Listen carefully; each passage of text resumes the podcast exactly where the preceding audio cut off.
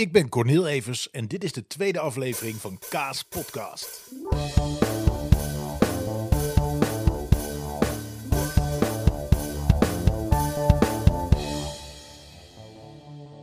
In deze podcast neem ik elke dag een item op over iets wat me bezig hield, iets wat me, waar ik me over verwonderde, iets wat me blij maakte, iets wat me verdrietig maakte. Het kan van alles zijn.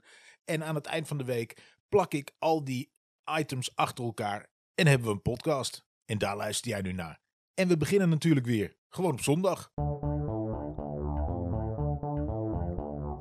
Nou, het is zondag. En wat voor een zondag. Maar laat ik voordat ik even over mijn uh, onderwerp ga praten, eerst even de eerste aflevering met jullie doornemen. Want ik vond het echt super tof uh, dat ik. Ik had hem uh, geüpload. Jullie konden hem luisteren. En ik heb echt enorm veel reacties gehad. Echt, ja, veel meer dan ik had verwacht. Dus daar ben ik echt super blij mee. Ik kreeg wel een aantal keren, en dan ben ik benieuwd wat jullie daarvan vinden. Te horen van, het zijn allemaal dagen achter elkaar. En je zou deze podcast natuurlijk ook dagelijks een item van 5 of 10 minuten uit kunnen brengen. Dus dat je ze niet allemaal achter elkaar plakt, maar dat je 5 à 10 minuten per dag zou krijgen. Um, nou denk ik zelf, als ik kijk naar hoe ik naar podcast luister, ik hou ervan om echt even uh, één podcast te hebben voordat er iets nieuws begint. Dus ik hou, ik hou wel van uh, drie kwartier aan uur luisteren. Maar um, nou, laat me vooral weten als je er anders over denkt. Ik uh, ben benieuwd wat jullie ervan vinden ik, ja, het werd een aantal keer gezegd, dus ik denk, ik leg het jullie voor. En stuur dan die reactie maar gewoon weer naar podcastcorneel.gmail.com of benader mij op Twitter of uh, waar je hem ook weet te vinden op social media. Dat gezegd hebbende gaan we nu echt weer aan deze dag beginnen. Want het was een leuke dag, jongens. FC Utrecht. Ik ga het gewoon. Ik ga deze keer meteen over voetbal beginnen. Maar eigenlijk maar over een klein momentje. Dus ook als je niet van voetbal houdt, dit was schoonheid, uh, puur zang. We speelden tegen Sparta. We speelden niet heel goed. Sparta speelde nog wel even iets slechter. Dus oké, oké, kan gebeuren. Zo'n wedstrijd heb je ertussen. En aan het eind van de wedstrijd, Otman Bouzaid. Een klein Belgisch manneke. Komt voor FC Utrecht het veld in. Hij neemt die bal aan aan de 16. Hij stapt nog even een paar stappen naar links, legt die bal goed voor zijn voet en BAM! Hij haalt uit, jongen. Ha! Maar echt, echt wonderschone goal. Ik heb zelden zo'n streep gezien. Die vlak onder de lat. Hij kuste hem net niet, maar hij, kon hem, oh, hij, ging zo, maar hij ging zo hard.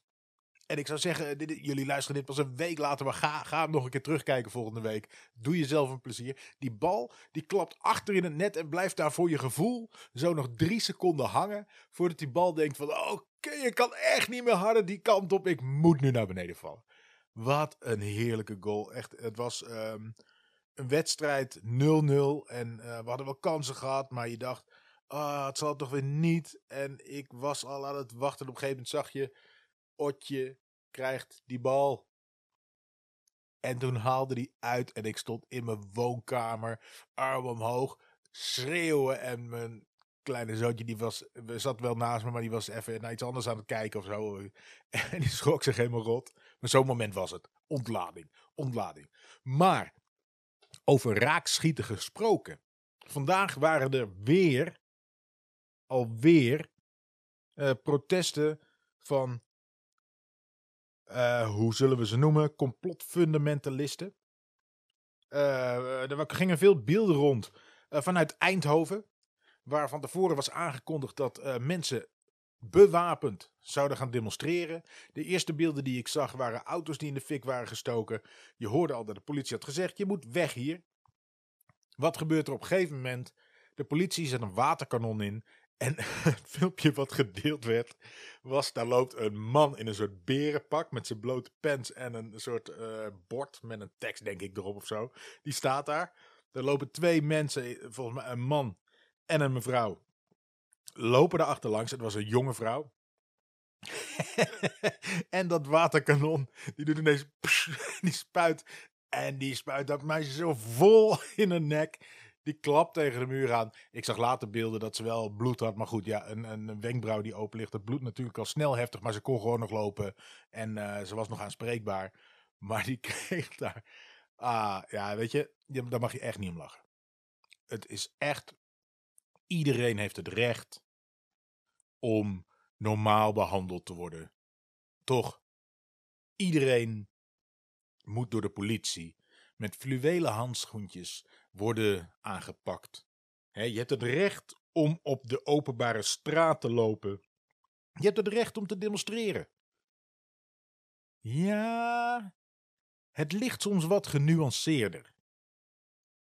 Want op het moment dat je een demonstratie aanvraagt, dan kan je daar goedkeuring voor krijgen. Je kan het ook niet krijgen. Dan kan je gaan. Hè, en dat kan ook allemaal goed gaan als er verder niks gebeurt. Maar op het moment dat er van tevoren al wordt aangekondigd dat er wapens mee worden genomen. Hè? Dan kun je de keuze maken, want als ik dat lees in het nieuws, zal je als je echt betrokken bent bij zo'n demonstratie dat ook hebben gelezen in het nieuws. Dan kan je de keuze maken van ga ik daar naartoe, ga ik daartussen staan, zijn dit het soort mensen waar ik bij wil horen of blijf ik weg? Nou, dan maak je de keuze ik ga daartussen staan. Dan worden de auto's in de fik gestoken. Ja, nou dat mag niet natuurlijk. Dat mag niet. Dan kan je de keuze maken. Ik ga nu weg, want dit gaat me te ver. Hè, er zijn uh, wapens, prima. Hè, prima. Ik vind het prima dat mensen wapens bij zich hebben. Want in Nederland zou dat net zo moeten zijn als in Amerika. Iedereen zou een wapen moeten mogen dragen. Dat is vrijheid. Maar er worden auto's in de fik gestoken. En dan kun je denken, nou, dat, is niet onze, dat zijn niet onze bezittingen. Dit vind ik niet netjes. Hè, dit, is, dit is iets waar ik me niet uh, toe wil verhouden. Dus ik ga weg. Kan, hè? Is een optie. Maar nee, nee, nee, nee, nee. Dan blijf je. Dan staat daar politie die zegt: Jullie moeten hier weg. Het is niet de bedoeling, jullie gaan te ver. Misschien jij niet persoonlijk, hè? maar dan gaan mensen uit jouw groepje die tegen de lockdown zijn en tegen alles. We zijn boos, boos met z'n allen. Hè? We gaan weg. Jullie moeten weggaan. En ik, ik, de politie kennende, want zo zijn ze, hebben ze ook gesommeerd om weg te gaan. Nou, dan kun je de keuze maken om weg te gaan. Of je kan denken van ja, sodemiet erop, ik blijf hier lekker staan. Wij zijn Nederland. Hallo. Dan blijf je staan, dan komt de ME. Je blijft nog steeds staan. Hè? Je hebt een mooie lange lat, hebben ze opgepoetst. Dan kun je de keuze maken om weg te gaan of te staan. Ik sta voor mijn doel, ik blijf hier lekker staan. Prima. Dan zijn er landen Waar ze dan eerst met rubberkogels, als je geluk hebt, en later met scherp schieten.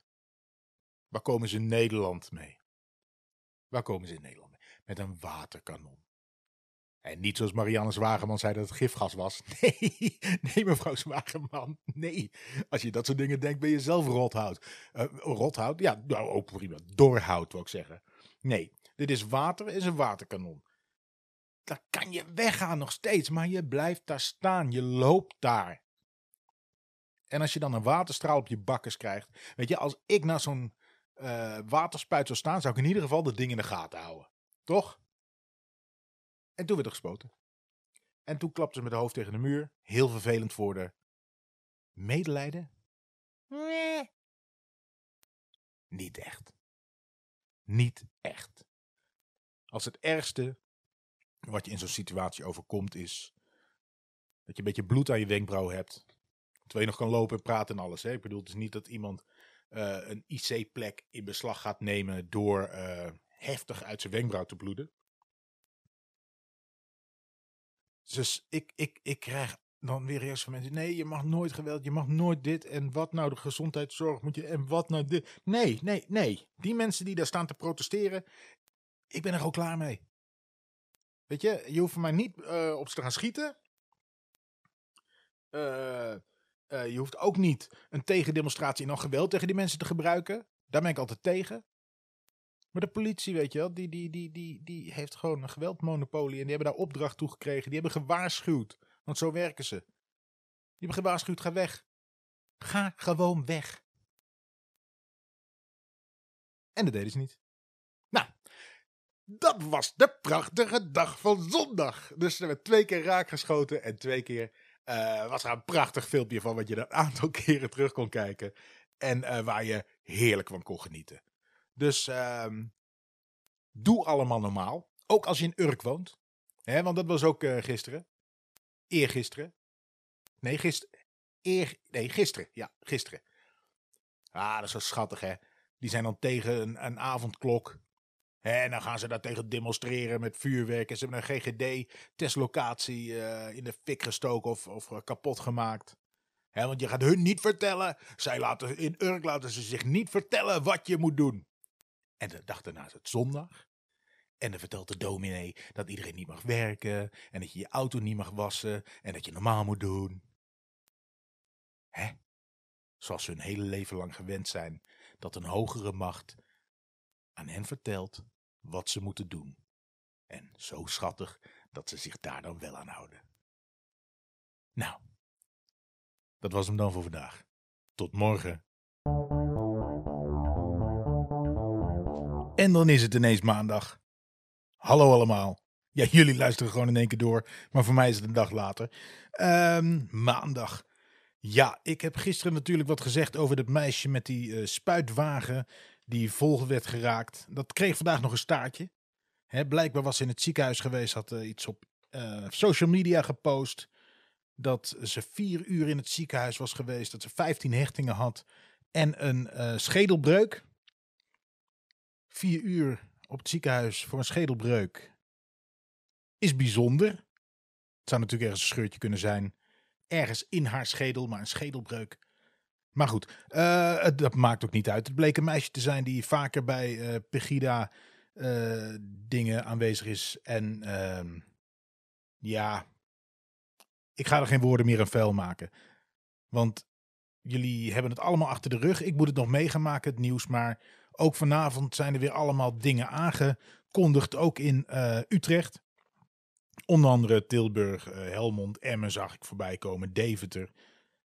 Uh, ja. Kijk, dat je boos bent. En dat het zwaar is. Dat snap ik. Dat is het voor ons allemaal. Maar doe normaal. Doe de fuck normaal. Er is niet iemand die bepaalt wanneer corona weg is. Er is niet iemand die bepaalt dat corona hier is gekomen. Dus we moeten proberen met z'n allen om het zo snel mogelijk voorbij te laten zijn. En daar helpt wat jij nu doet.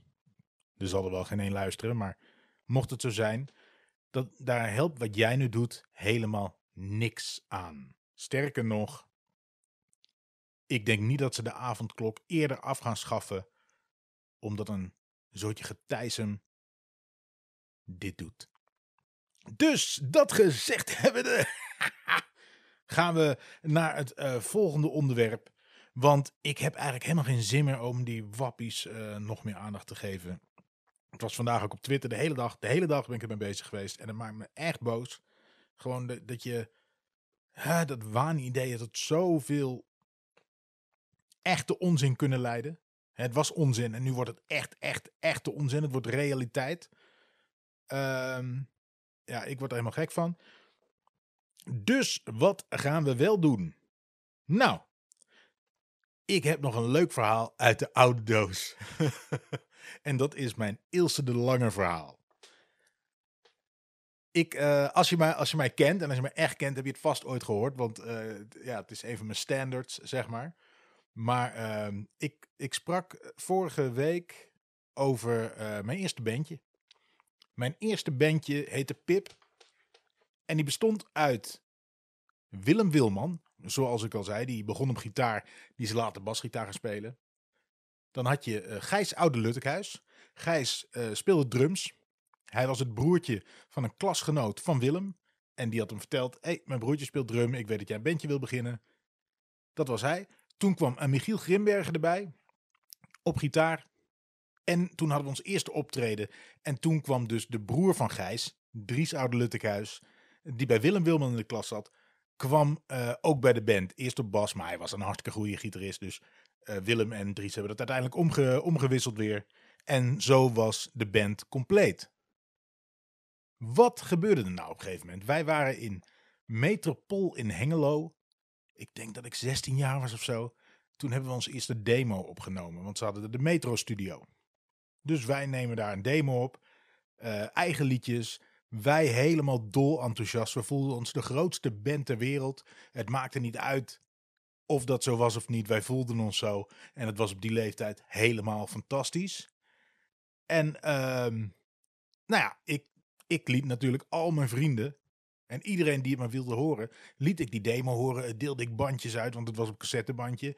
Die deelde ik uit en het werd gedraaid. En, en mensen vonden het tof. En op onze optredens konden mensen ineens onze liedjes meezingen. Fantastisch. Toen kwamen op een gegeven moment Willem en Dries. Die zaten dus bij elkaar in de klas. Ergens in Almelo. Uh, detailhandel deden ze geloof ik. En um, uh, toen zeiden ze, ja, er zit een ontzettend mooie meid bij ons in de klas. En uh, ze heeft de demo gehoord. En ze vond het leuk. Ze vindt het sowieso leuk dat we een bandje, hebben. Ze doet zelf ook wat met muziek. En ze zou graag uh, een keertje meezingen of, of weet ik veel wat. En ik was een purist. Hè. Ik was een purist destijds en natuurlijk bang voor mijn eigen positie. Ik weet het niet. Maar uh, zij zeiden natuurlijk ook, uh, er zit een wief bij ons in de klas en daar is een, echt een lekker wief en die wil graag zingen. En die kan ook echt mooi zingen. Serieus. Die wil graag een keertje met doen. Want zo praten we toen tegen elkaar. En um, toen uh, had ik de legendarische zin, luister goed. Toen zij zeiden, een meisje bij ons uit de klas, een mooi meisje, die aan muziek doet, wil een keer meezingen. Tijdens een optreden of een keer in de repetitieruimte. Toen zei ik, Corneel Evers, 16 jaar. Ik mut geen wieven in de band. en uh, ik denk dat ze een paar maanden later uh, stond er een enorme, uh, grote, levensgrote kartonnen bord met een uitsnede van Ilse de Lange bij de Free Shop. Of weet ik veel hoe de platenzaken toen heten. Zat daar platencontract, zat een hit, zat alles, zat alles, zat alles, zat alles. En, en ergens baal ik enorm dat ik dat toen heb gezegd. Aan de andere kant is het een prachtig verhaal. En ik weet ook niet in hoeverre mijn bandleden hebben aangedikt dat ze dat daadwerkelijk wilden. Maar dit verhaal hebben we onderling zo vaak verteld. En als er ook maar iets gebeurde met de band, wat helemaal oh, had het niks met vrouwen te maken, dan, dan werd mij nagedragen. En dan werd mij die zin nog weer in mijn, mijn kop gegooid. Ik moet geen wieven in de band. ah, Corneel, Corneel. Wat heb je het al in een vroeg stadium voor jezelf verpest? Vind Ilse de Lange vind ik te gek. En uh, ik vind ook niet dat er geen vrouwen in bands mogen. Maar toen, hè, ik, wilde, ik wilde zijn zoals de bands die ik kende. Ik, ik wilde gitaarmuziek maken en, en, en ik had een beeld bij hoe die band moest zijn. Ik was 16. Echt een klein jochie. Dus uh, vergeef me dat. Maar het is, is toch wel een leuk verhaal, toch? Ik mut geen wieven in de band. Dat betekent voor de Nederlandse luisteraar: ik wil liever geen vrouwen in de band. Snap je? uh, nou, eh, toch blij dat we een klein beetje met een glimlach uh, deze dag uit kunnen luiden vandaag. Is er nog meer gebeurd? Nou, ik, ik ben vanavond, ik kreeg ineens allemaal reacties dat een tweet van mij op Radio 2 was geweest. Dus uh, die ga ik zo nog even terugluisteren. En misschien dat ik daar morgen nog even op terugkom. Want dat is natuurlijk altijd leuk, hè? Daarom schrijf je dingen op Twitter, zodat mensen dat gaan delen.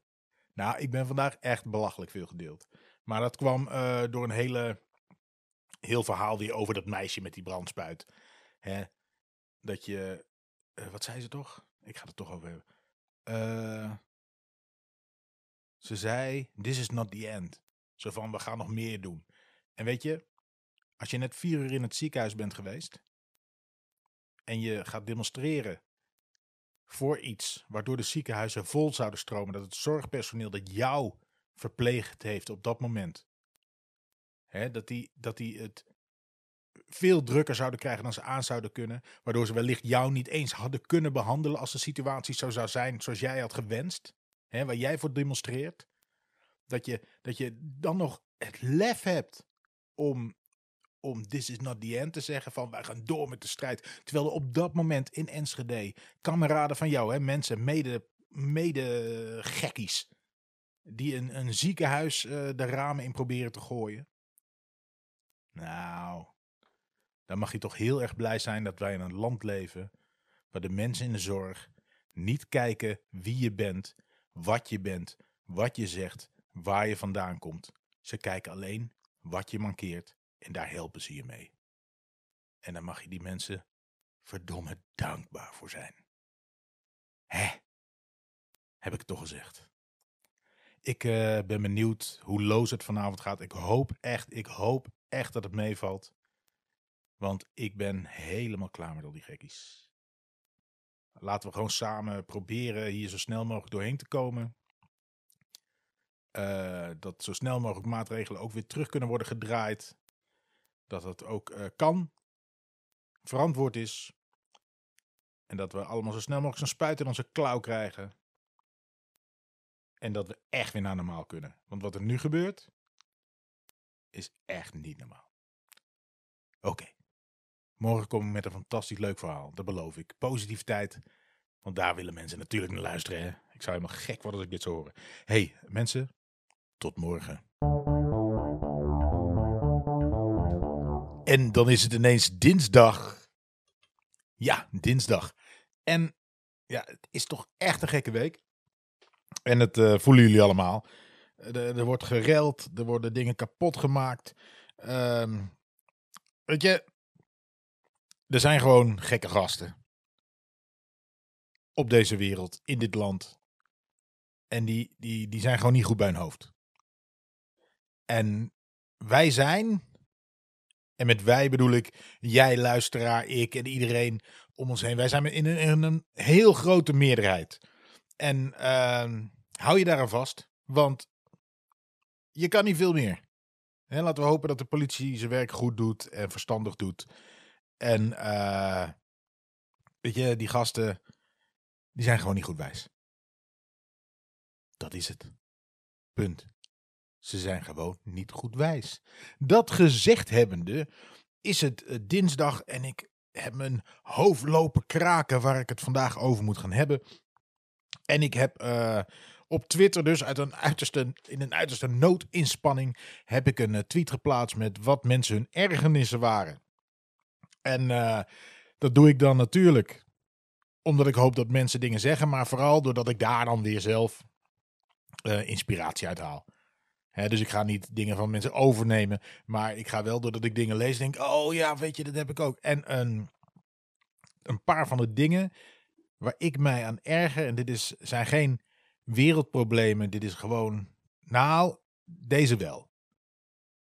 Mensen die te laat komen. Ik, snap het niet. Waarom doe je dat?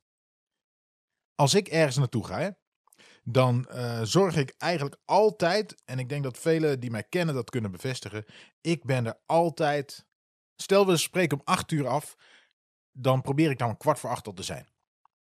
Dan probeer ik dan kwart voor acht al te zijn. Dan weet ik, ik moet waarschijnlijk een kwartiertje wachten, maar ik ben op tijd. Ik ben die gast op wie niemand hoeft te wachten.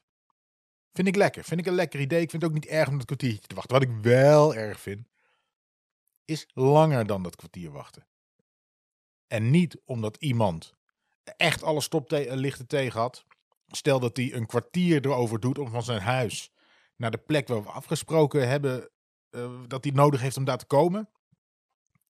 Dan kan het zo zijn dat je een minuutje later binnenkomt. Je kon geen parkeerplek vinden. Het zat iets tegen. Dat kan. Vind ik al bijzonder hoor. Dat je het precies op de tijd uh, inschat. Maar goed, dat kan gebeuren.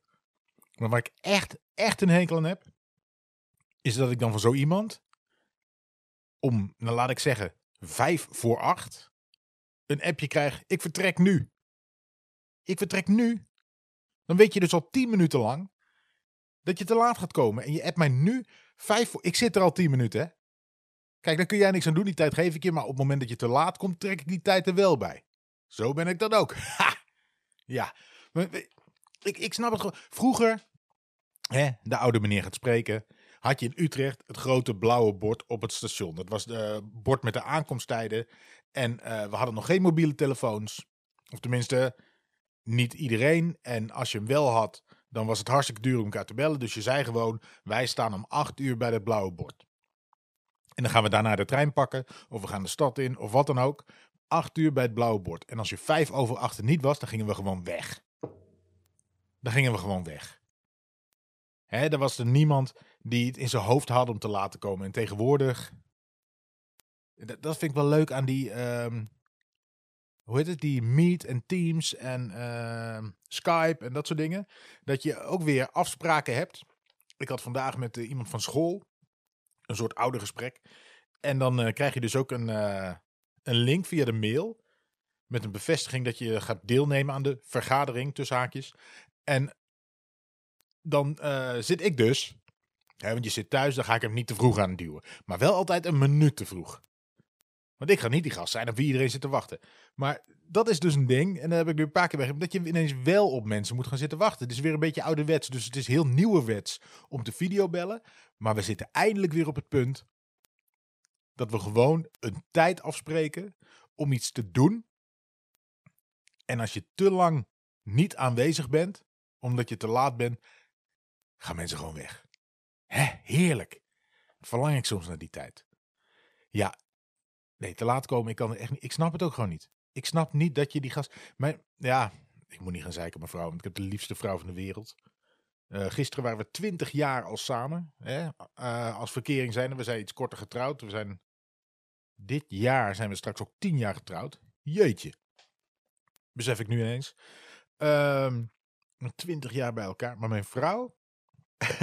en ik weet niet of meer mensen het hebben. Mijn vrouw, als ze eh, een woord zegt. Met iets van chocola. Hè, dus een, ehm, een letter van chocola. Dan zou je zeggen. eh, Zij, zet dan altijd de klemtoon op het tweede gedeelte van eh, dat gehele woord. Dus zij zegt chocoladeletter. En zij zegt chocoladehagelslag. En zij zegt, eh, wat heb je nog meer van chocola? Chocoladekoekjes. Zegt ze. Niet chocoladekoekjes. Of ze zegt ook chocolademelk. Niet chocolademelk. Niet chocoladeletter. Terwijl het ding is taalkundig toch?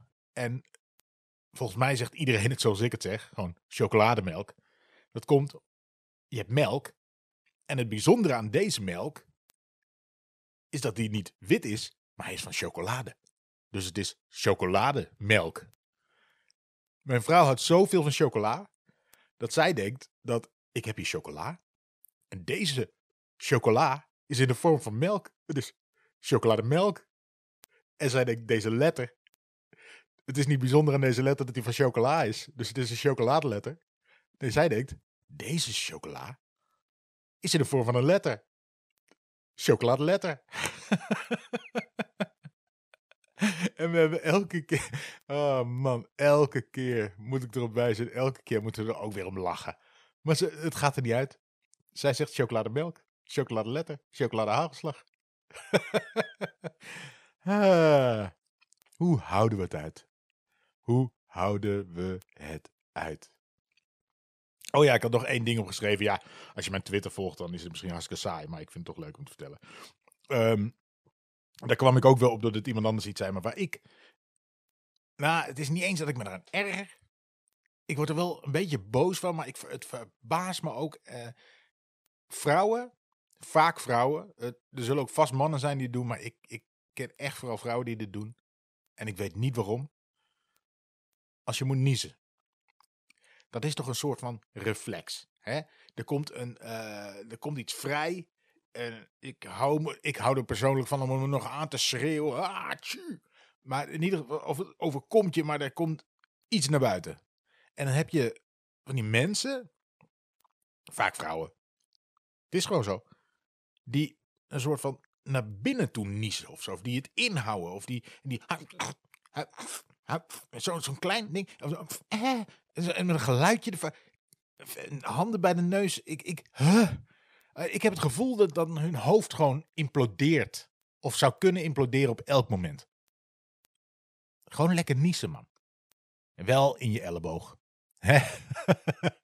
Wel in je elleboog tegenwoordig, maar niet naar binnen.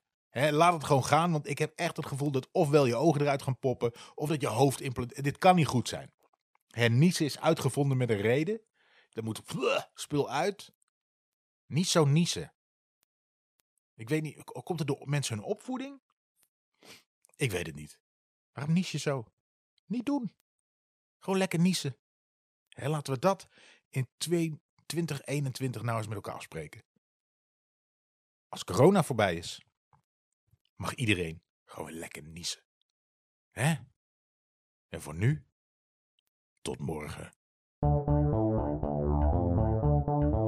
En dan is het ineens woensdag. Woensdag. Vroeger een van mijn favoriete dagen, omdat je dan op school. Uh, toen hadden we nog geen continu roosters. Dus dan zat je elke dag normaal gesproken tot half vier op school en had je woensdagmiddag vrij. Dan ging je bij je vriendjes spelen en dan uh, ging je naar je sportclub. Uh, was er kindertelevisie? Hè, want zo oud ben ik, ik ben 41. Dan had je eigenlijk alleen maar op woensdagmiddag uh, kindertelevisie met de meneer Cactus Show en Super Ted. Oh, Super Ted vond ik vet, jongen.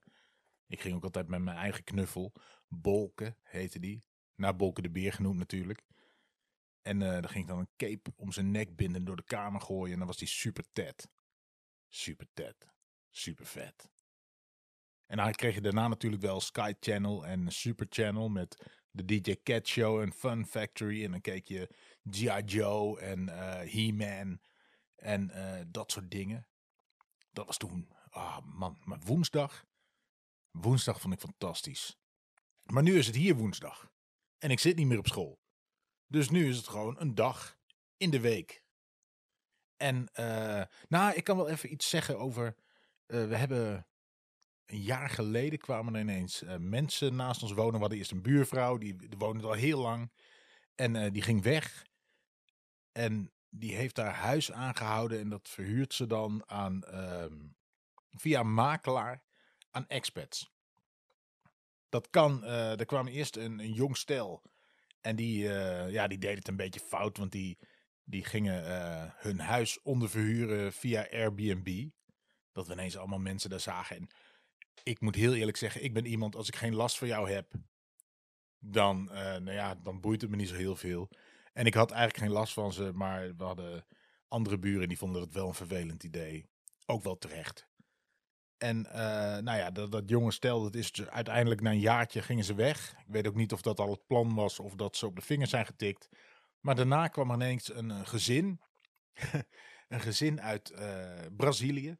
Naast ons wonen. En die kwamen hier wonen in de winter. En eigenlijk werd het vlak daarna. Dus die moesten een beetje hun weg nog vinden. De man werkte hier, de vrouw was huisvrouw. En uh, twee kinderen. En die hebben nou ja, die, die, die hadden hier verder nog niks. Dus die, die hadden we ook nog niet echt gesproken. En toen kwam ineens die coronacrisis. En wij merkten dat zij, uh, zeker in het begin, omdat ze, ja, ze kregen het nieuws mee, maar ze, spreken, ze spraken nu, nu ze zijn redelijk snel, dat ze een beetje Nederlands begrijpen. Maar uh, zeker toen moesten ze toch veel uit buitenlandse media halen, het nieuws. Dus die zaten echt binnen. Hè, terwijl we hebben hier natuurlijk nooit echt binnen hoeven zitten. We hebben altijd nog wel een wandeling kunnen maken of wat dan ook. Dus op een gegeven moment zei mijn vrouw, die is er naartoe gegaan en die zegt, ja, weet je, jullie hoeven niet alleen maar binnen te zitten. We merken dat jullie echt alleen maar binnen blijven.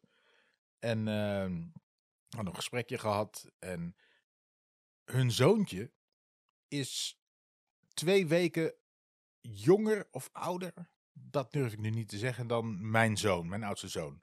En het grappige is dat ze zijn op hun uiterlijk na echt exact hetzelfde. En die, die houden van precies dezelfde dingen. Uh, ze, ze, echt, echt een fantastische vriend heeft hij eraan. En uh, dat jochie dat spreekt nu ook perfect Nederlands. Maar echt perfect Nederlands. Uh, zonder enig accent. Dat gaat heel snel. Dat komt vooral omdat ze dus elke dag, elke dag samen spelen. En ehm, dus het jongetje is hier vaak. En uh, mijn vrouw is ook hele goede vrienden, vriendinnen met de buurvrouw geworden. En ik kan ook goed met de buurman, maar goed, die is ook veel aan het werk. En we hebben daar een keer gebarbecued. En Brazilianen kunnen barbecue, jongen.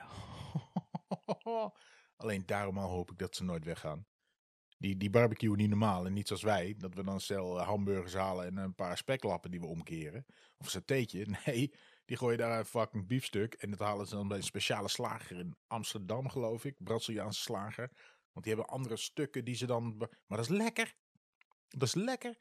En dan weet ik dat veel mensen moeite hebben tegenwoordig met vlees. Maar ik zou zeggen, ga eens bij mijn buurman eten.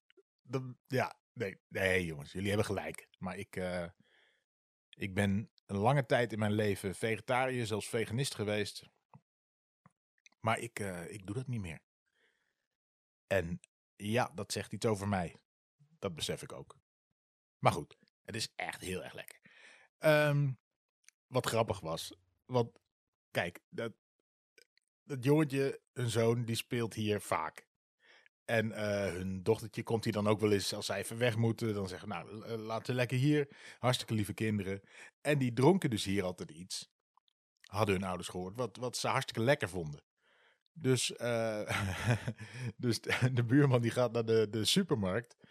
En die, uh, en die denkt, wat, wat zij zeggen van, dat is zo lekker bij de buren. Wat wat te drinken. Dat, dat, dat ga ik ook eens halen. en op een gegeven moment krijgen we een appje van hem. Met een foto erbij van het spul wat hij gehaald had. En hij zegt, hoe, hoe drink je het eigenlijk? Want ik vind het niet te doen. En wat had hij nou gedaan? Hij had een, uh, een fles aanmaaklimonade. Gewoon karre van zeventoom, zeg maar. Die had hij een glas van vol geschonken.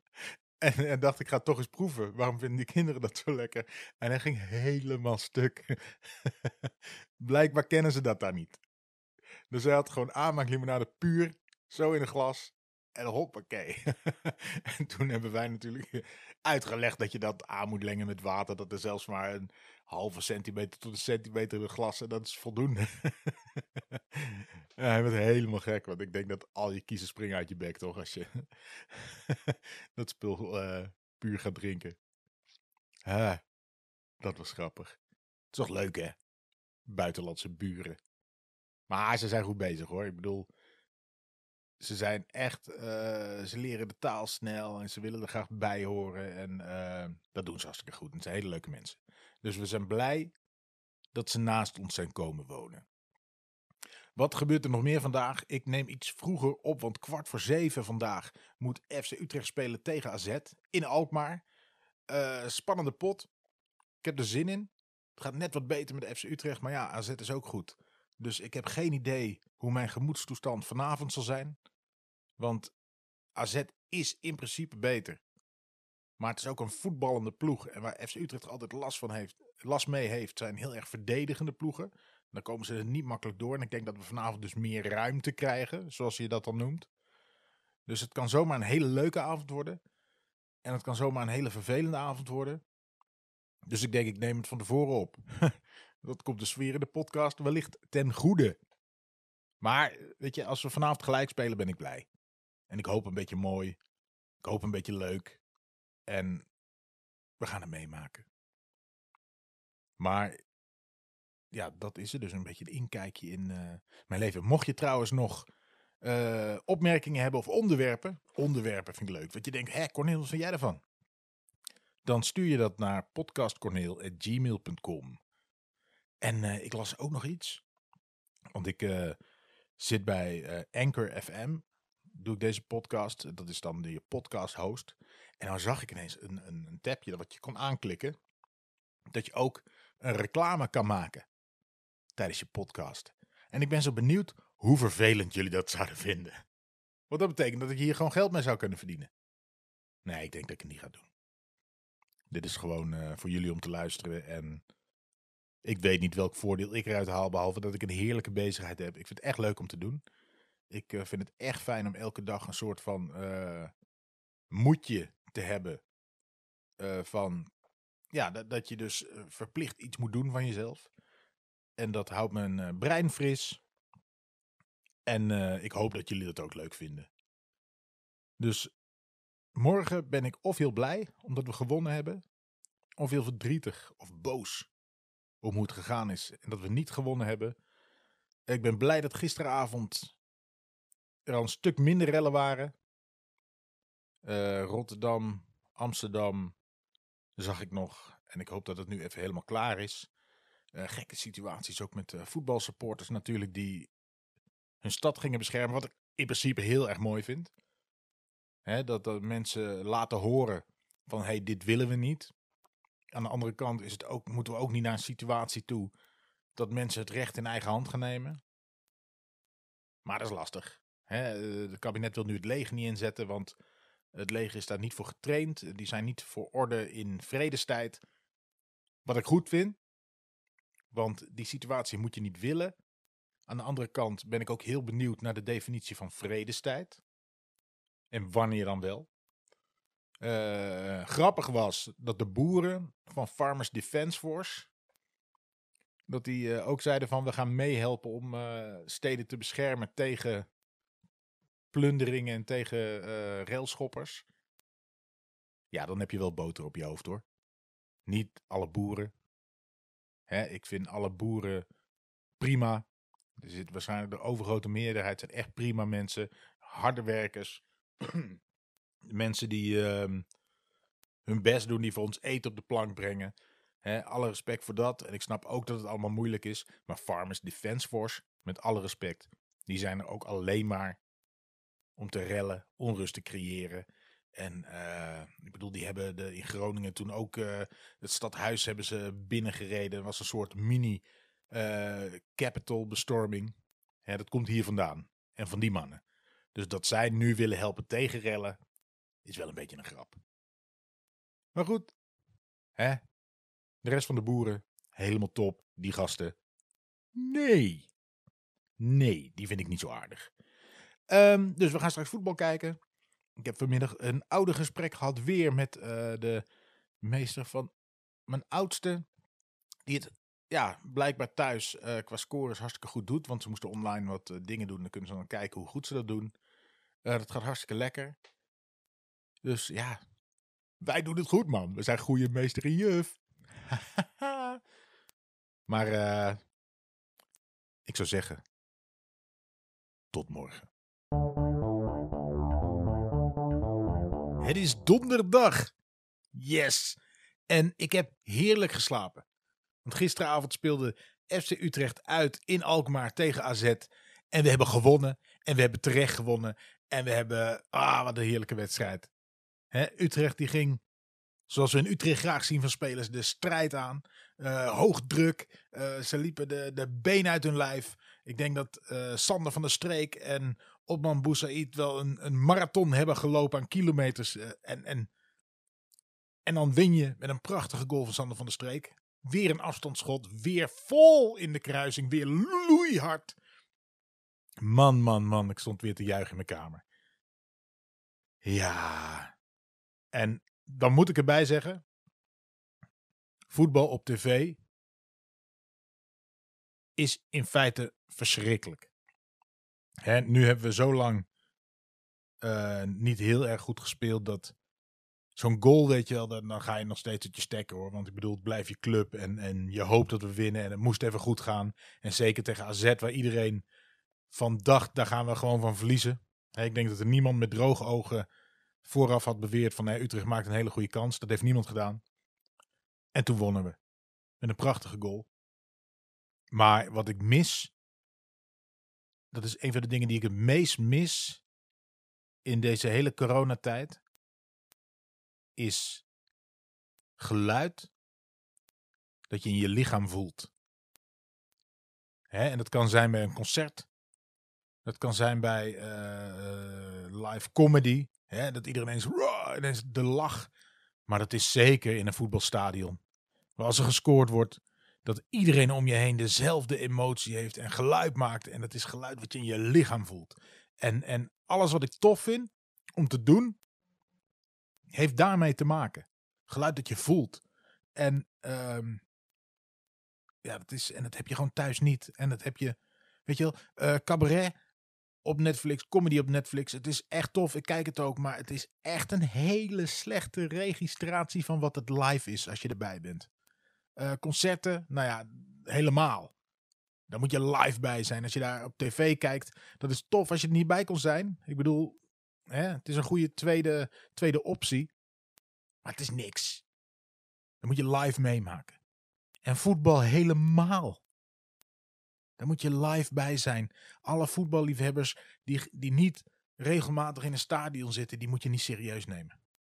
Dat is niet de beleving die, die het kan zijn. Dat, dat is, je, je ziet niks op tv, bepaalt een regisseur wie je ziet en wie je ingezoomd ziet. En na een goal krijg je allemaal herhalingen terwijl het spel al lang weer doorgaat.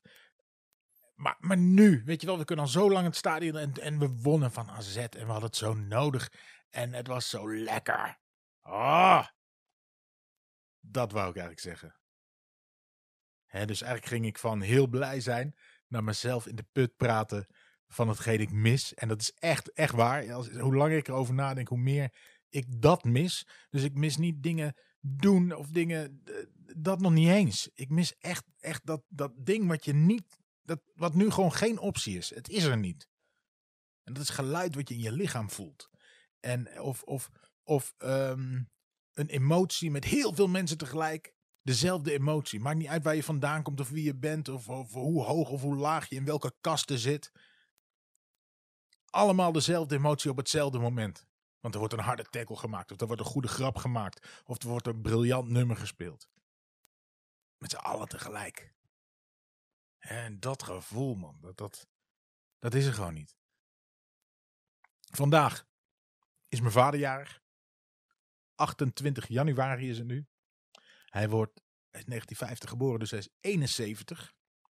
En ik kon er niet naartoe. Ik heb wel een, uh, een grote slagroomtaart voor hem besteld. Die werd vanmorgen. Ik dacht, die wordt vandaag dan bij zijn huis afgeleverd met een foto van hemzelf. Met gefotoshopt een facemutsje en confetti. En weet ik veel wat. En uh, die werd heel erg vroeg bezorgd. Dus ik kreeg een filmpje van mijn pa dat hij in zijn bed.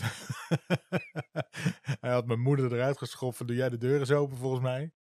Want hij lag er echt nog in en hij zei: Oh, lekker. En dan wist hij ook wel dat dan voor zijn kleinkinderen moest hij nog even een leuk filmpje. Dus hij neemt nog een, een hapje slagroom. Maar die kwam heel vroeg, die postbode. Dus het was een leuk cadeau. Maar ook een beetje een vroeg cadeau. Op je verjaardag wil je dan toch uitslapen. En zeker als je met pensioen bent. En uh, dan wil je gewoon een beetje uitslapen. Dat snap ik. en het was ook een taart voor uh, minimaal 12 personen, geloof ik. dus, uh, en een slagroomtaart. Dus het is ook niet zo dat je daar dat je, zo'n taart even een, uh, in een dag met z'n tweetjes weghapt. Maar goed, het gaat om het gevoel. Hè? Het gaat om het idee.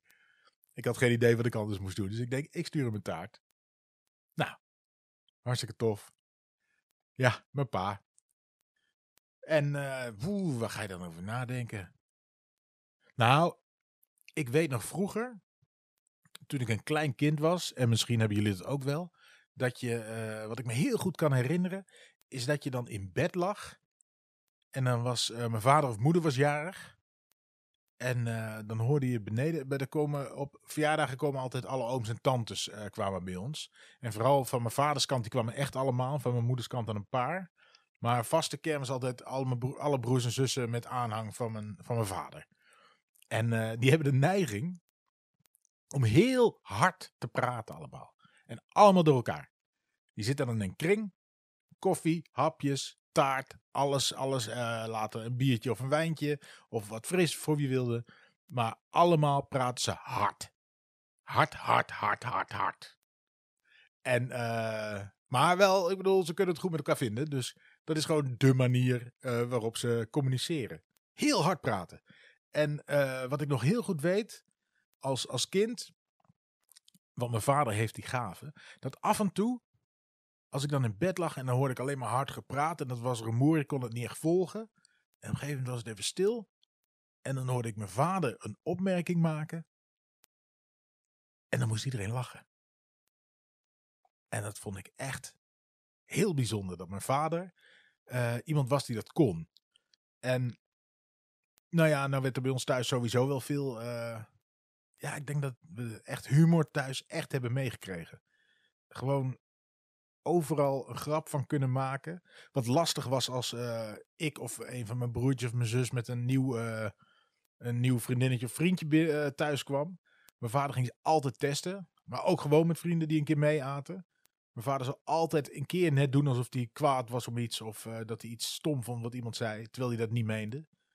Maar eh, ja, dat herinner ik me echt nog goed. Dat je in bed lag en zo naar zo'n verjaardag luisterde.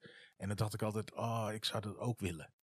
Niet eens zozeer bij die verjaardag zijn hoor. Want ze schreeuwden heel hard. Heel hard. Heel hard deden ze allemaal. Maar wel dat je die gast was die het even stil kon krijgen.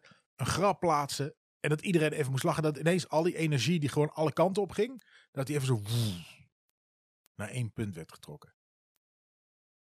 En het is misschien een beetje stom om van jezelf te zeggen. Maar ik denk dat ik dat uh, wel van mijn vader heb overgenomen. Dat je toch. Ja, gewoon grappig zijn, man. Dat is echt. Een grap kunnen bedenken. Ik weet nog dat ik vroeger hadden wij uh, moppenboeken. Ik lag met een kriek of ik lag met een breuk. Ik lag met een aap. Helemaal zo'n seriatje. En uh, ik lag met een hoedje. En ik weet nog dat ik als kind die, al die moppen echt las. Verslond. En ik vond sommige. Weet je, ik moest niet echt niet de hele tijd heel hard op lachen. Want zo goed zijn heel veel van die moppen niet. Maar waar ik de hele tijd mee bezig was. Was uh, niet die mop lezen of die mop snappen. Maar was denken. Iemand heeft dit verzonnen. Iemand heeft dit verzonnen. En dat vond ik magisch. Dat je een grap kan bedenken. Iets dat niet bestaat. En dan zo weten te draaien op het eind van een verhaaltje dat mensen door moeten lachen. Dat is echt pure magie. En uh, ja, tof dat ik daar later een soort van mijn werk van heb kunnen maken ook. Ja, maar dat heb ik thuis meegekregen. 100%. Bepaalde manier van denken, ik weet niet wat het is. Overal proberen een grap in te zien. Maakt het leven ook leuker, mensen. Maar goed, mijn vader is dus jarig. Gefeliciteerd. Ik denk niet dat je luistert. Gefeliciteerd, alsnog. Uh, Utrecht heeft gewonnen. Gefeliciteerd ik weet dat er veel mensen luisteren die dat ook tof vinden. En uh, je voor AZ? Jammer joh. Volgende keer beter. Niet tegen ons alsjeblieft. Uh, wij kijken weer omhoog met de club. En wat is er vandaag nog? Het was lekker rustig weer hè. Uh, twee vaccinatie of twee corona gerelateerde nieuwtjes vandaag. Ja, eentje ging al heel veel rond. Dat in Noord-China nu naast de, de test in neus, de coronatest, ook een uh, anale coronatest hebben. uh, ik ben regelmatig getest voor mijn werk. Want als je op een filmset wil uh, rondlopen. En zeker als je een fysieke scène moet spelen. ik werd bijvoorbeeld een keer in een scène gearresteerd. Dan moet je gewoon getest worden. Iedereen die om je heen staat is dan getest. En dan kun je dat redelijk veilig spelen. Ehm, en dat is naar. Want. Of naar. Het valt wel mee. Weet je wel, die stok in je neus ja, veel mensen doen er heel moeilijk over. Ik vind die echt wel meevallen. Ik bedoel, het is niet zo dat ik dat voor mijn hobby zou gaan doen of zou zeggen, duurde nog maar een bij. Maar die vind ik heel goed. Die achter op mijn tong, uh, die duurt altijd net twee seconden lang dat ik daadwerkelijk zo... Ik ben ook echt benieuwd hoeveel auto's of uh, testtafels er al volgekotst zijn. Want bij mij, zeker de eerste keer, dat was, ja, het is maar net wie het doet natuurlijk. Toen was een jongen, die drukte net, net te lang. Net te lang. En toen ging het zo, oh, Heel vervelend. Maar ik denk dat ik met die anale test inmiddels had gezegd. Dan ga ik wel ander werk zoeken. ja, toch. Hoe, hoe fysiek moet een scène worden? Hoe graag speel je dat? Hoe graag ben je met je muil op televisie of in de bioscoop? Ik weet het niet. Zou die beter zijn ook dan? Want als die even goed is, voelt het toch een beetje als, alsof degene die dat hebben uitgevonden dat ook alleen maar hebben gedaan om, om te lachen om het idee dat mensen dat gaan doen. Waarom zou dit doen? Ja, misschien is het wel beter. Ik ben blij dat het nog niet is. Uh, wat was die andere? Oh ja, dat ben een vrouw. Die had op Rotterdam Airport, geloof ik. Die kwam voor een test. En die werd per ongeluk gevaccineerd. ja, daar ben ik dan wel weer jaloers op. Dat lijkt me te gek. Dat dan, dan moet ik weer getest worden. En vooral, als je dan eh, af en tevoren al hebt gehoord van, ja, de test, ja, die anale tests zijn gewoon goedkoper en uh, beter. Dus uh, Corneel, daar en daar moet je zijn. Meld je bij de ingang. En uh, ja, het wordt, vanaf nu worden het steeds anale tests. En als je dan toevallig bij de verkeerde tafel wordt aangeschoven, En ze zetten een prik in je donder. Dat is echt een opluchting. Hè? Dan heb je één de prik gehad. Je hoeft nooit meer getest te worden. En zeker niet de anale test. Wat trouwens geen dis is naar iedereen die super erg fan is van anale dingen. Hè? Ieder zijn ding. Ieder zijn ding. Maar voor een test? Nee. Nee, het zou niet mijn voorkeur genieten. En dat mag geloof ik. Nou, dan uh, sluit ik de donderdag af en zeg ik tot morgen. En het is vrijdag. En uh, even iets heel anders wat mij op is gevallen. Uh, dat was uh, al het gedoe rondom GameStop. Ik weet niet of je het mee hebt gekregen, maar GameStop is een winkelketen in Amerika die, nou ja, waar je games kon kopen, videogames. Dus daar kon je naartoe en dan kocht je de nieuwe Mario of de nieuwe FIFA en de nieuwe weet ik veel wat. En ehm, ja, tegenwoordig koopt iedereen dat online. Want als jij een speelcomputer hebt, kun je gewoon online die spellen kopen. Dan sla je het op op je harde schijf. Of dat wordt zelfs uh, in een soort cloud natuurlijk opgeslagen. Waardoor als jij een nieuwe speelcomputer koopt, dat je die spellen behoudt. Want dat zit dan aan jouw account gekoppeld. Dus bijna niemand koopt meer spellen in zo'n winkel. Wat is er nou gebeurd? Op de, uh, de Wall Street, uh, op de beurs zeg maar, de aandelenkoersen. En ik, ik, ik, ik snap er allemaal niet zo heel veel van, maar ik vind dit toch een leuk verhaal. Dus ik ga het proberen uit te leggen. En, en uh, corrigeer me alsjeblieft als ik, het helemaal, als ik er helemaal naast zit. Maar dit is wat ik ervan begrijp. Wat er gebeurt, is dat je uh, naast mensen die aandelen kopen. Uh, en hopen dat die aandelen meer waard worden. Waarna ze die aandelen weer verkopen, zodat ze hun winst pakken. Um, aandelen worden ook meer waard doordat meer mensen gaan kopen. Vraag en aanbod. Heb je ook um, shortsellers. En, wat, je hebt daytraders, die doen het heel snel. Maar wat shortsellers doen. En ik ga even kijken. Dit is wat ik ervan begrijp. Die gokken op aandelen die juist minder waard gaan worden. Wat zij doen is. Oké. Wat zij doen is. Um, zij lenen een aandeel van iemand die een aandeel heeft, of die huren het eigenlijk. Dus die uh, binnen een afgesproken tijd. Dus die zeggen van, uh, hier heb je een bedrag, dan heb ik jouw aandeel. Dan verkopen ze het aandeel meteen. Stel dat het aandeel nu een tientje waard is, dan verkopen ze het aandeel uh, voor een tientje. En dan kopen ze dat aandeel terug als de prijs gezakt is, zeg maar, van het aandeel. Want ze gaan ervan uit, dit aandeel uh, zakt, want zij denken, dit bedrijf is kut en uh, dat gaat helemaal niet goed. Dus zij verkopen het, het geleende aandeel voor een tientje. En stel dat ze het aandeel, dat is dan de constructie met de eerste van wie ze het aandeel huren, dat ze het binnen een week weer terug moeten geven. Dan uh, kopen zij een nieuw aandeel als de prijs gezakt is van datzelfde bedrijf voor 5 euro.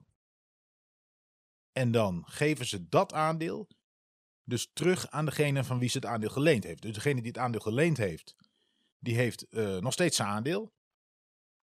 Want die heeft hij teruggekregen, dat is de afspraak. Maar degene die het geleend heeft, heeft dus dat originele aandeel verkocht voor een tientje. Want dat stond toen op een tientje. En op het moment dat hij naar 5 euro is gezakt, koopt hij een nieuw aandeel terug voor 5 euro. Geeft dat aandeel terug aan degene van wie die uh, gehuurd heeft. Dus die heeft zijn aandeel terug. En heeft dus zelf 5 euro winst gemaakt. Dat is dus een manier. Ik uh, had er ook nog nooit van gehoord, maar blijkbaar is dat een manier waarop mensen geld verdienen. En uh, sommigen een hoop geld. Hè, het is een soort van gokken. de aandelenmarkt is natuurlijk een bizar gegeven. Maar goed, het is er. maar wat er nou extra kwalijk is aan die manier van geld verdienen, wat natuurlijk gewoon uh, muntjes schuiven is, uh, geld wat niet bestaat toch incasseren. Of uh, ja, het bestaat wel, maar het, ja, is dat er dus een gast was die dacht, GameStop is een winkelketen, die heeft aandelen en dat gaat echt slecht. En dat is logisch, want wie koopt er nog fysiek games in een winkel? Een heel klein deel van de mensen. Maar het, het echte kwalijke, buiten dat deze manier natuurlijk helemaal niet zo netjes is om te handelen. Het echte kwalijke is dat die gast, en heet iets van uh, Citron of uh, dat was zijn achternaam of weet ik veel wat. Ik weet niet meer precies. Maar wat hij doet, is dus naast dat hij van die aandelen leent om ze te verkopen en later weer goedkoper, omdat ze in prijs gedaald zijn, terug te kopen en terug te geven, ging die ook op sociale media en op uh, fora waar die actief was, ging die aankondigen uh, als, als uh, beurscanner van ik verwacht dat dit aandeel dat gaat droppen. Dat gaat minder waard worden, het zijn waardeloos, investeerde niet in. Waardoor hij dus zelf creëerde dat hij op zijn manier van shortselling dus winst maakte.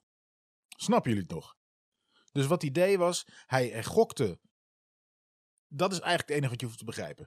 Short selling is een manier, eigenlijk gok je steeds niet op een aandeel wat meer waard wordt door veel geld te verdienen, zoveel geld te verdienen, maar je gokt dus op aandelen die minder waard worden. Maar wat dus sommige van die gasten doen, en deze gast in specifiek, die ging ook nog eens openbaar lopen zeggen dat die aandelen waardeloos waren, waardoor mensen dus het vertrouwen kwijtraakten, omdat dit een gerenommeerde naam was. Uh, en, en dus niet die aandelen aan gingen schaffen, waardoor inderdaad de prijs van zo'n aandeel kelderde en hij dus meer winst pakte. Door het shortselling. Nou was er uh, op internet, of uh, bij Reddit heb je een groep mensen. En uh, er bestaan veel game nerds hoorde ik. En die waren een beetje kwaad. En die doen wel vaker dingen waarvan ze denken, ja ho ho.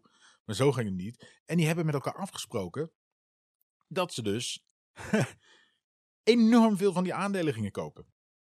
Waardoor de prijs, omdat zij dachten, ja, je zit niet in onze winkel. Hè? Wij kwamen als, als kinderen altijd op bij GameStop. Uh, we hebben daar warme herinneringen aan. Jij gaat niet op deze manier geld verdienen over de rug van onze geliefde winkel.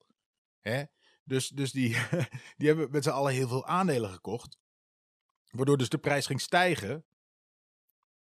Maar het heeft nog weer een mooie effect. Dat die gast, die dus dat aandeel wat hij had geleend had verkocht, die moet ineens een duurder aandeel terug gaan kopen om terug te geven aan, aan degene van wie die geleend heeft. Want dat is de constructie, dat moet je. En, en, en die zag die aandelen stijgen, dus die moet dat dan terugverkopen. Maar daardoor stijgt de prijs nog meer. En, uh, en hij moet ook zo snel mogelijk uh, toch die nieuwe aandelen kopen.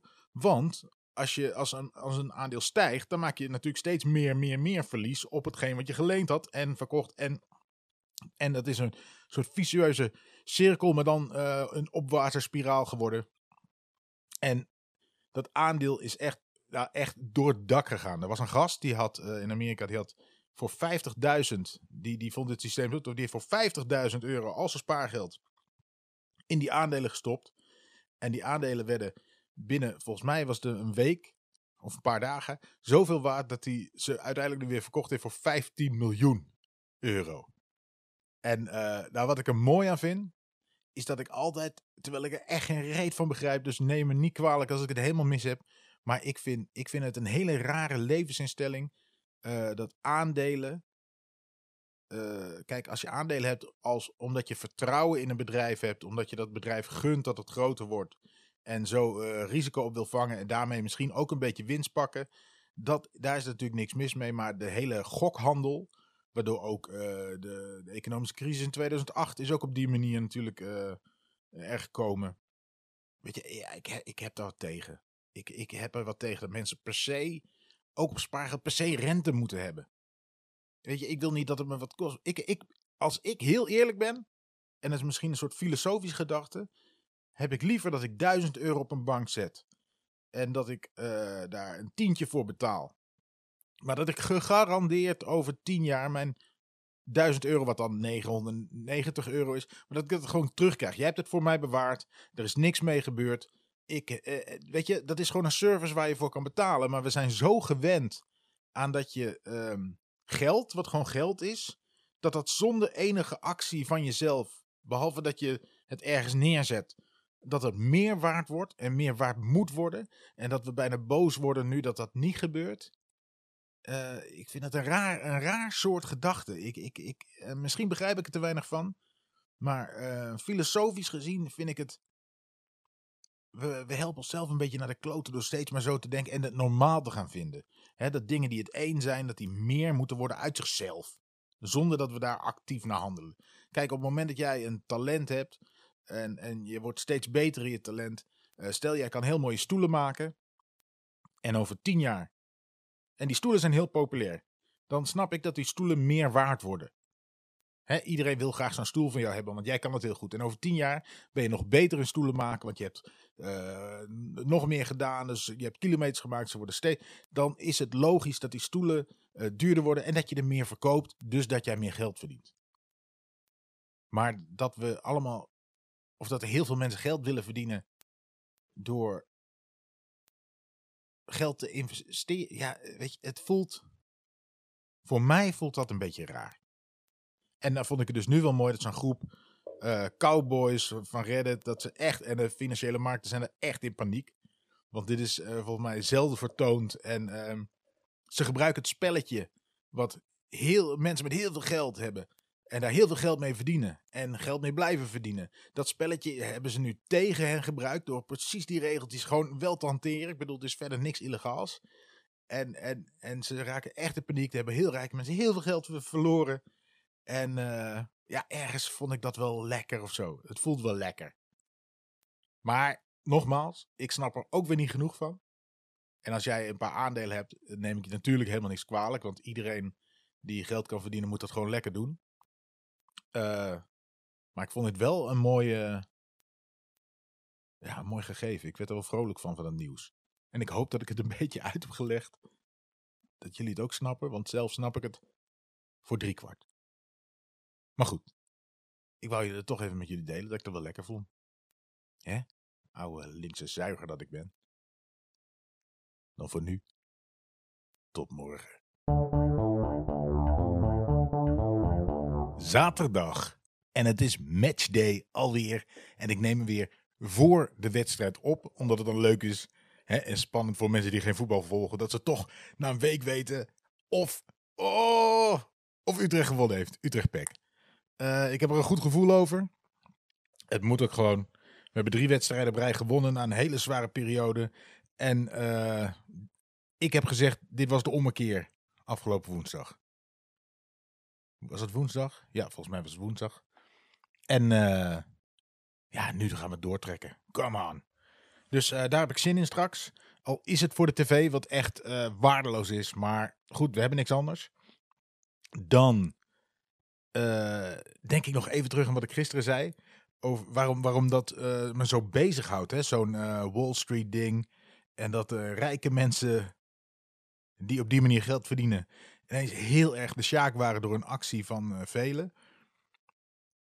Ik, ja, iemand op, op Twitter vroeg me gisteren ook of ik nou zo links was. Want zo kwam ik over. En ik denk het wel. ja, ik kan er weinig anders maken. Wel met de kanttekening, en daarom ben ik niet een, een socialist of een communist. Ik ben, ik, ik, dat ben ik niet, zo voel ik me niet. Ik denk dat links en rechts misschien ook een beetje uh, wazig is geworden. Het is niet zo dat als jij tegen racisme bent, uh, dat je dan links bent. Hè, dat maakt iemand niet links. Dat maakt iemand normaal. Dat maakt iemand geen uh, klootzak. Weet je wel? Um, maar ik ben wel in zoverre links dat ik vind dat als jij een land bestuurt, dat je dan um, de verantwoordelijkheid hebt voor iedereen. Dus ik vind, en zeker in een rijk land als Nederland, dat de, uh, het kabinet, de mensen in de regering, de verantwoordelijkheid hebben voor iedereen. Iedereen in dit land alle inwoners. En dat houdt in dat niemand in Nederland door een ondergrens zou hoeven zakken. Dat uh, iedereen, de armste, en dan heb ik het niet over diegene die. Uh, je hebt ook mensen die vrijwillig uh, op straat gaan leven. Hè? Of die zich helemaal kwijtraken aan de drugs. Maar zelfs dan vind ik eigenlijk dat de leiders van een land als Nederland moeten zorgen dat niemand dus dat de allerarmsten het nog steeds goed genoeg hebben. En dat kan gewoon. Als wij de welvaart een beetje verdelen en allemaal bereid zijn wat in te leggen, hoeft er niemand door een ondergrens heen te zakken. In zoverre ben ik heel links. Ik vind ook, en dat is een stemadvies voor als we straks weer naar de verkiezingen gaan, ik vind ook echt, en uh, ik, ik snap niet dat andere mensen dat anders doen, en dat snap ik echt oprecht niet, je moet nooit stemmen vanuit je eigen portemonnee. Je moet nooit stemmen van, als ik dit stem en die komen aan de macht, dan gaat het mij nog veel beter. Nee, dat is heel dom. En waarom is dat dom? Je moet namelijk stemmen met de portemonnee die je overhoudt als je vanwege pech, alle pech van de wereld, en dat kan iedereen overkomen, in de shit raakt. Die portemonnee. Die portemonnee maakt namelijk hoe ongelukkig je in je leven zou kunnen worden. En op het moment dat we stemmen op partijen die dat ongeluk voor een groot deel weg kunnen nemen, dan heb je niet meer je, je mooiste auto, je mooiste huis, maar, maar je hebt er nog steeds goed genoeg. Met die portemonnee moet je stemmen. Op die mensen die maken dat je, ook jij, als je echt in de shit raakt door pech, door wat dan ook, je raakt in een scheiding buiten jouw schuld, uh, je bedrijf gaat failliet uh, buiten jouw schuld, alles, alles zit tegen, alles zit tegen. Wil je dan in de goot belanden? Of wil je dan nog steeds enigszins normaal kunnen leven? En als dat mij links maakt, maakt het mij links met, dus de kanttekening die ik wil plaatsen is dat ik echt vind dat iemand met talent of een goed idee of iemand die heel hard wil werken, die gun ik het ook om echt heel rijk te worden. Dat mag gewoon voor mij. Als je dan maar wel bereid bent om een beetje bij te dragen zodat niemand straatarm is. Nou, dat is dus links zonder. Weet je, iedereen, iedereen, iedereen heeft alle kansen van de wereld. Als het aan mij ligt. En echt, als jij het voor elkaar krijgt door hard werken, door talent of door een goed idee. Uh, om, om daar heel erg bovenuit te klimmen. Be my guest. Power to you. Vind ik echt. Maar gun de ander ook wat. Nou ja, dat was uh, even mijn relaas. Het is niet echt lachen, maar wel leuk om een keer uit te leggen misschien hoe ik er tegenaan kijk. En wellicht biedt het je inzicht. Misschien denk je wel, stel je niet aan. Stel je niet aan, Corneel. kan ik me ook voorstellen. Maar ik kan, echt, mijn, mijn kop werkt niet anders dan dat. En ik kan me echt niet voorstellen dat je, dat je zo. Dat, er mensen zijn die, die. Weet je waar ik. Zeg, wat nu naar is. Ik ben dus. Ik ben echt geen VVD'er. Echt niet. Ik vind ook het, het soort beleid dat zij voeren. Dat, dat strookt niet met hoe ik in mijn diepste ziel denk. Wat ik naar vind nu, is dat al die wappies ook heel erg tegen Rutte zijn. En daardoor heb je het gevoel als je, dat ik nu een beetje mijn mond moet gaan houden. Omdat ik denk, anders, anders denken zij dat ik hun steun. Ik vind ook dat Rutte niet een volgende minister-president moet zijn. Niet, niet als persoon. Want ik vind dat hij als staatsman nog best oké is. En uh, ook al lacht hij veel weg, schuift hij, hij, kan, hij kan dat wel. Hij kan wel een kabinet leiden. Alleen de VVD moet ik niet. Ik moet het neoliberale niet. Ik moet niet uh, een, een, een, een, economische crisis die daarna opgelost moet worden. Dat we met z'n allen op VVD gingen stemmen. Terwijl je dan laat je het mensen oplossen die ons in eerste instantie in de shit hebben geholpen. Dat systeem. En uh, daarom vond ik dat gisteren zo leuk met die aandelen. Hè? Dat, dat soort gasten gewoon een keer heel hard op hun muil gaan. En heel hard gaan lopen janken daardoor. Terwijl ze hebben niks anders gedaan dan jarenlang geprofiteerd van een systeem dat ze zelf in stand houden. Dat dus. Dus ja, ik ben een linkse rakker. Uh, wellicht zelfs een deugmens. Want ik vind het ook niet tof als mensen racistisch doen of uh, dat mensen anderen als minder waardig bestempelen. Behalve als andere mensen andere mensen minder waardig bestempelen, dan mag je die mensen wel op die manier ook aanpakken. Zo hypocriet ben ik dan ook wel weer. Dat vind ik wel. Ik vind een racist mag je gewoon een racist noemen. En daar hoef je van mij ook echt niet zo heel erg aardig tegen te doen. Behalve als je het gevoel hebt, als ik nou het zo en zo aanpak, misschien dat hij wel van uh, standpunt of mening verandert. Hè, laten we gewoon een beetje aardig doen tegen elkaar. Iedereen is ook maar toevallig geboren waar hij geboren is. Uh, ik ben toevallig in een huis geboren met een modaal inkomen, twee onderwijzers uh, in Nederland. Heel erg rijk land, maar ik heb nooit tekort gehad. We hadden het vroeger ook niet mega breed, maar prima. Ik heb het altijd prima gehad. En dat is echt geluk. Dat is echt geluk. En ik heb uh, Evers als achternaam, is ook geluk. Ik heb er nooit echt heel veel mee gedaan, want ik ga niet solliciteren bij bedrijven. Maar ik ben een grote blonde gast. En uh, dat is gewoon echt heel erg geluk hebben. En als ik dat, terwijl ik alleen maar geluk heb gehad.